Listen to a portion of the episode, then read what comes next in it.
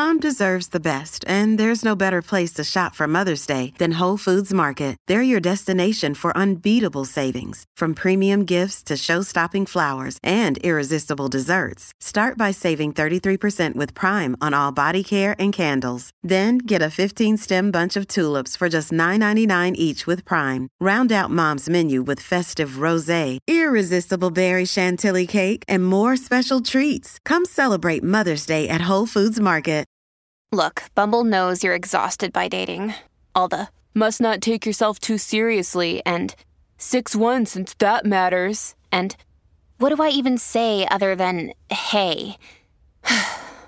well, that's why they're introducing an all new Bumble with exciting features to make compatibility easier, starting the chat better, and dating safer. They've changed, so you don't have to. Download the new Bumble now. If you're struggling to lose weight, you've probably heard about weight loss medications like Wegovy or Zepbound, and you might be wondering if they're right for you. Meet PlushCare, a leading telehealth provider with doctors who are there for you day and night to partner with you in your weight loss journey. If you qualify, they can safely prescribe you medication from the comfort of your own home. To get started, visit plushcare.com slash weight loss. That's plushcare.com slash weight loss. plushcare.com slash weight loss. Welcome to the New Books Network. Everyone. Welcome back to the New Books Network. This is your um, podcast host, Shu Wan. Today, I feel very happy to invite Dr. Tiantian Zheng to join us to introduce her newest book, uh, Violence Intimacy Family Harmony, State Stability, and Intimate Partner Violence in Post Socialist China. So, for the first question today, I want to invite Dr. Zheng to introduce herself to us. Hi, Shu. Thank you very much for inviting me to this book talk. I really appreciate that. Um, my name is Tian Zheng. I'm the SUNY Distinguished Professor of Anthropology uh, with a PhD at Yale University in Anthropology. Uh, my works previously dealt with karaoke bar hostesses, rural to rural uh, urban migration, same sex attracted men, and disease transmission, and uh, high, sec- high uh, risk sexual experiences uh, or behaviors, and intimate partner violence in China. Okay, thanks so much for your answer. And my, for my next question, I'm wondering why you are interested in this very interesting subject. I mean, intimate partner violence in China. Thank you so much for that wonderful question. So, I'm an anthropologist and I'm also a social scientist. And I always consider myself, um, to add to that, also a social activist. So, I consider it my mission to expose and explore social issues and social problems, such as, you know, gay issues and um, migration issues and inequality issues and violence issues. And I tell stories of how individuals on the ground are actually affected by these problems and issues in their daily lives. So during my first field work, uh, with rural migrant bar hostesses, I found out that many informants of mine experience violence from their boyfriends. Uh, for example, one of my key informants, uh, her name is Tong Tong. You know, she was 20 years old, and she was regularly beaten by her boyfriend in front of everyone. And she often grabbed his beer bottle and just fight back.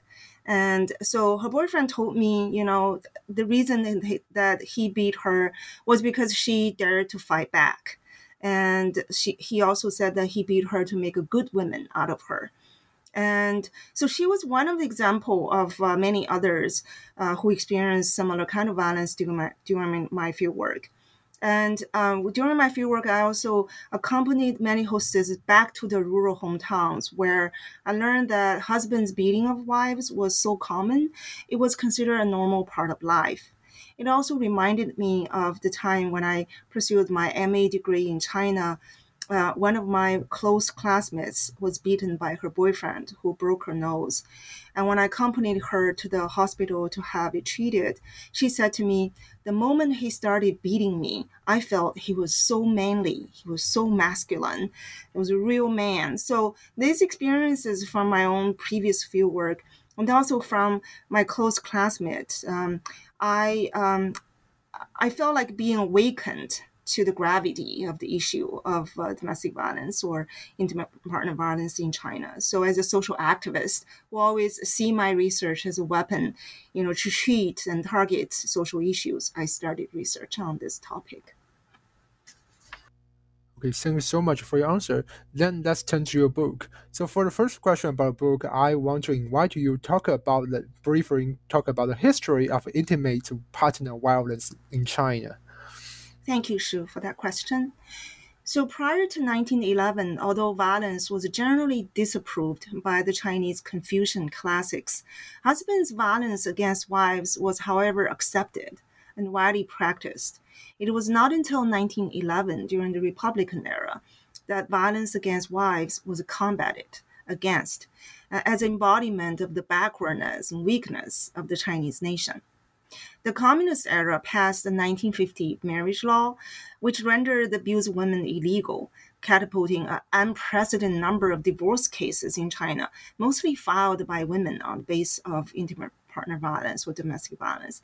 Post socialist China continued the progress in the realm of the law and ratified in, 19, 19, uh, in 2015 the anti domestic violence law. So, per, from the perspective of the law, the, all these political regimes, like from the Republican era to the communist era to the post socialist era, they have increasingly made greater and greater strides in protecting women's rights, protecting uh, gender equality with the law. However, across all these historical periods, government officials and local officials and law enforcement officials in the judicial system held deeply embedded patriarchal ideas, as I've uh, illustrated in the book. And their inaction and male biased deliberations led to glaring disparity, dis, dis, discrepancy between the law and the practice, perpetuating the violence against women. Thank you so much for your answer. So for the next question, I want to invite you to talk about the underlying reason for perceived division between wealthy versus unwealthy victims of sexual violence and the cultural system of gender power hierarchy that create injustice and inequality. Thank you so much, Shu, for that wonderful, wonderful question. So the underlying reason for the division between the worthy versus unworthy victims are, uh, as I um, spelled out in the book, institutional, structural, and also legal. So, legal cases, as I spelled out, as well as medical and legal and popular discourses, obscure the boundary between coercion and consent and dichotomize this uh, worthy versus unworthy victims. And so men's sexuality was uh, portrayed in medical and popular discourses as unruly biological urges that is difficult to control. Whereas women's sexuality is portrayed as passive with a low sex drive, has to be awakened by men through physical persuasion. So the idea here, here is that worthy victims identified as pure and chaste and virgins who are willing to redeem their honor through sacrificing their lives against assailants, whereas unworthy victims are portrayed as immoral and seductive, seductive women who are blamed for having invited their own downfall. So they are suspected for not having behaved responsi- responsibly, acting transgressively or provocative, provocatively. And um, so unworthy women are described as secretly desiring sex, but understand that they are culturally obligated to resist sex.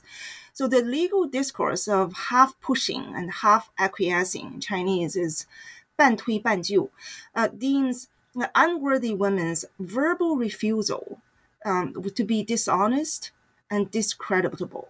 And therefore, men may perceive a certain level of physical force to be acceptable or even necessary to awaken uh, women's sexual desire or even fulfill their deepest, deepest sexual desire. So this cultural logic redefines sexual assault as a result of women's responsibility. Um, so women are seen as the reason uh, that men made these physical persuasion or physical advances. Um, and argue in the book that legal institutions, police forces, and medical doctors and popular discourses they form a formidable bulwark against a woman's ability to report um, any sexual violence. And these structural forces work together to draw the distinction between who is worthy and who is unworthy, and normalize sexual coercion and blur the boundary between violent and consensual sexual practices. They embody a kind of violent sexual structural system of gender inequality and politics that polices and regulates women's bodies and sexuality. Thank you so much for your answer again. So for the next question, I'm wondering about how the Chinese criminal justice system deal with deals with the intimate partner violence, with the state discourse of family harmony and state stability. Thank you so much, Shu, uh, for that great question. Um, family harmony, um, as I uh, illustrated in the book, uh, in the state discourse is deemed pivotal to the state stability and social security. So, following this state directed principle, the Supreme Courts illustrated or issued a directive, and this directive documents dictates that criminalizing abusers risks dissolving marriages and disrupting family harmony and therefore should be avoided. As a result, police and court judges rely on civil mechanisms such as mediation, written warning notes, personal uh, safety protection orders. The penalty to the abusers involves a fine, which is less than $142, and also a detention, which is less than 15 days, uh, if they con- committed any kind of quote unquote minor injuries. And these minor injuries are defined as miscarriage uh, or rib fracture, nose fracture, uh, finger wrist fracture, foot fracture, and uh, scalp laceration of less than or more than 10 centimeters, or eye socket fracture, um, facial burning, and body burning, and so on. But criminalization is only applied to abusers who inflict severe damages such as mutilation or paralysis. In other words, if someone lost their legs, you know, or completely paralyzed and cannot even stand up, and th- in those cases, abusers will be criminalized. So the Chinese criminal law exhibits deeply entrenched inequities, as I argue in the book, in applying these uh, more severe sentences to violent cases even between strangers than to violent cases between family members, um, especially you know uh, between the uh, from the husbands to the to the to the wives. And light sentences between six months to six years were usually given to male abusers who have brutally beaten their wives to death, but heavier sentences between 10 years in prison a death sentence was usually given to wives who had killed abusers in self-defense. So you can see this kind of gender inequity implicit in the legal structure fails to provide victims with the necessary legal recourse to rectify the violence for the and for the women to seek justice. It also violates the chinese constitution that guarantees equal protection between the women and men under the law Thank you so much for your answer again. So one thing I want to say, uh, when I read your book, one of your important arguments impressed me a lot. As according to you, the violence against women is not a monolithic phenomenon, but a complex structural problem of multiple forms of oppression growing out of unequal social hierarchy. So I want to invite you to further talk about your argument here. Yeah, thank you so much. So in the thank you so much for the question. So in the in the book, I talked about um, the men uh, who um, rationalized their violence in their um, interviews in my um, unstructured interviews with them. And the men in my research, they invoke the discourse of Zuiying, um, the women's harsh mouth or strong mouth, and also Yu Maobing. You know, this woman has Yu Maobing. This woman has maladies or at fault to explain why they beat the woman. So I argue in the book that this kind of Zuiying and Yu Maobing discourse are not just rationalizing framework, um, but also a political kind of regulatory mechanism that blames victims and subjugating women's mouth and women's behaviors to scrutiny, to control, and to regulation. And, and I argue in the book that echoed in the popular and medical and official discourse is the causal relationship between male violence and a faulty wife with a harsh, nagging, and dirty mouth. To quote a psychology expert in the book, um, quote, when a man is faced with a woman who's gentle like water, he will be reluctant to beat her, end quote. So what crystallized in this discourse is that if a woman behaves properly and is gentle enough, she can never be the target of violence. So male violence now is identified as victim precipitated and such a discourse condemns women's harsh mouth and labels non-conforming wives as women having maladies and that manifests in their failure to fulfill proper gender roles and behaviors such as you know staying home after work and handling all household chores and so on and government officials and psychology expert and my interviewees um, all made the point that women should transform themselves in order to avoid this issue of violence. So this kind of tra- self transformation includes controlling women's speech, staying quiet, observing wifely duties, and being subservient, gentle, and loyal, and sum- submissive. This is what I see as a more politically and structural um, regulatory framework to. Uh, um, to put women into the place. So I argue that this discourse kind of disguises uh, the political economic structure, especially when women are called for, you know, to sacrifice themselves um, to um, to retire from work early, so that they're the more men in the job markets, and women need to go home and take on the wifely uh, duties and responsibilities, and so this kind of structure places women at a disadvantage, and leaving women at risk for male violence because um, the lack of economic resources hinders women's ability to alter the status quo of domestic violence.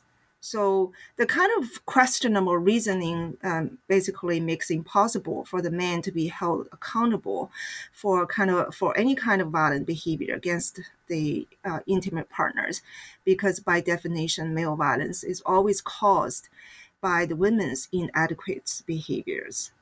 So that was the argument of the book for the chapter four.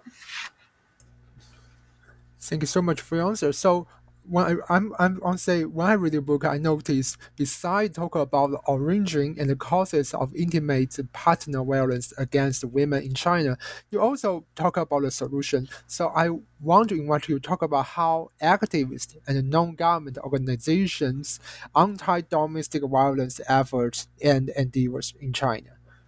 Thank you. Thank you very much.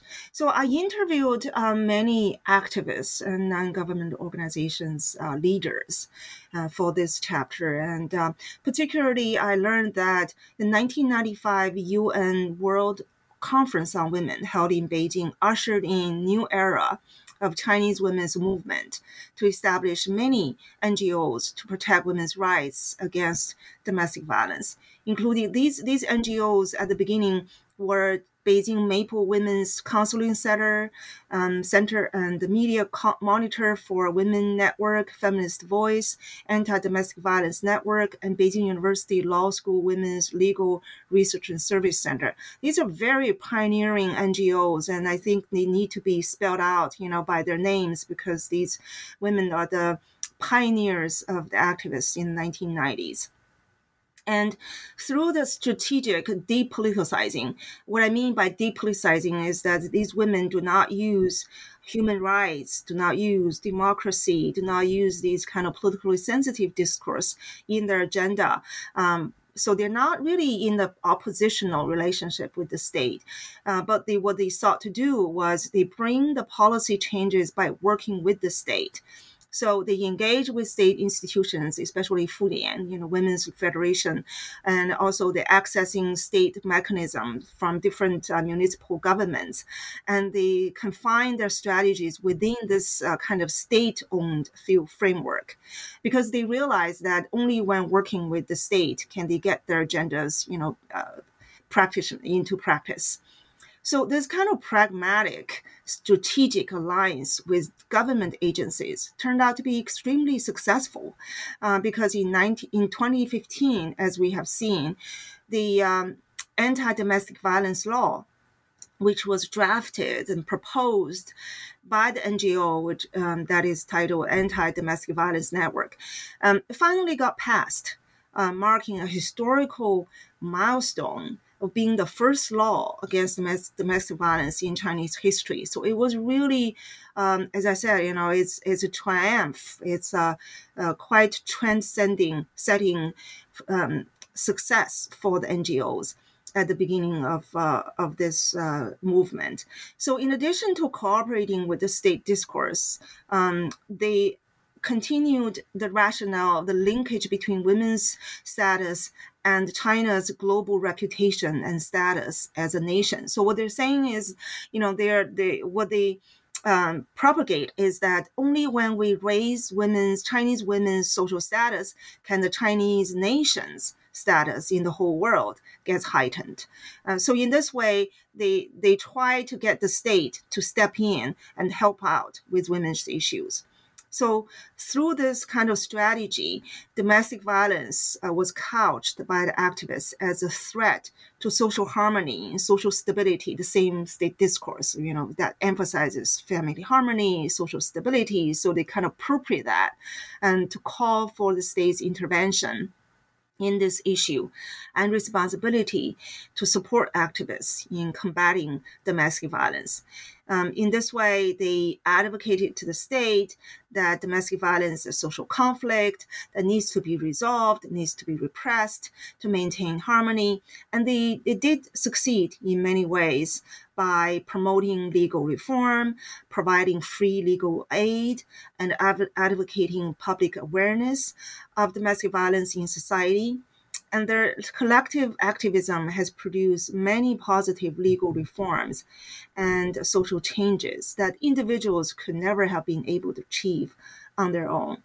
And their collective agency has demonstrated their shared drive and their steadfast commitment to fight against gender based violence, um, has ensured gender equality and social justice for the vulnerable population in the society. Thank you so much again for your answer. So at the end of our episode today, I want to directly to talk to our listeners. So if any of you take interest in, I mean, either the past, interested in the past and present of um, family, gender, or violence in China, I highly recommend you consider buy a copy of Dr. Tiantian Zheng's newest book, Violence sorry, violent intimacy, fam- family harmony, state stability, and intimate partner violence in post-social China. And personally speaking, as a historian of gender and sexuality in China, I think this book is one of the best books about the topic. So at the end, I want to say again the title. Please remember the title if you plan to and if you plan to Google it or find a copy on Amazon, Violent Intimacy family harmony, state stability, and intimate partner violence in post-social China. So thanks for your listening to our episodes today. Have a good day.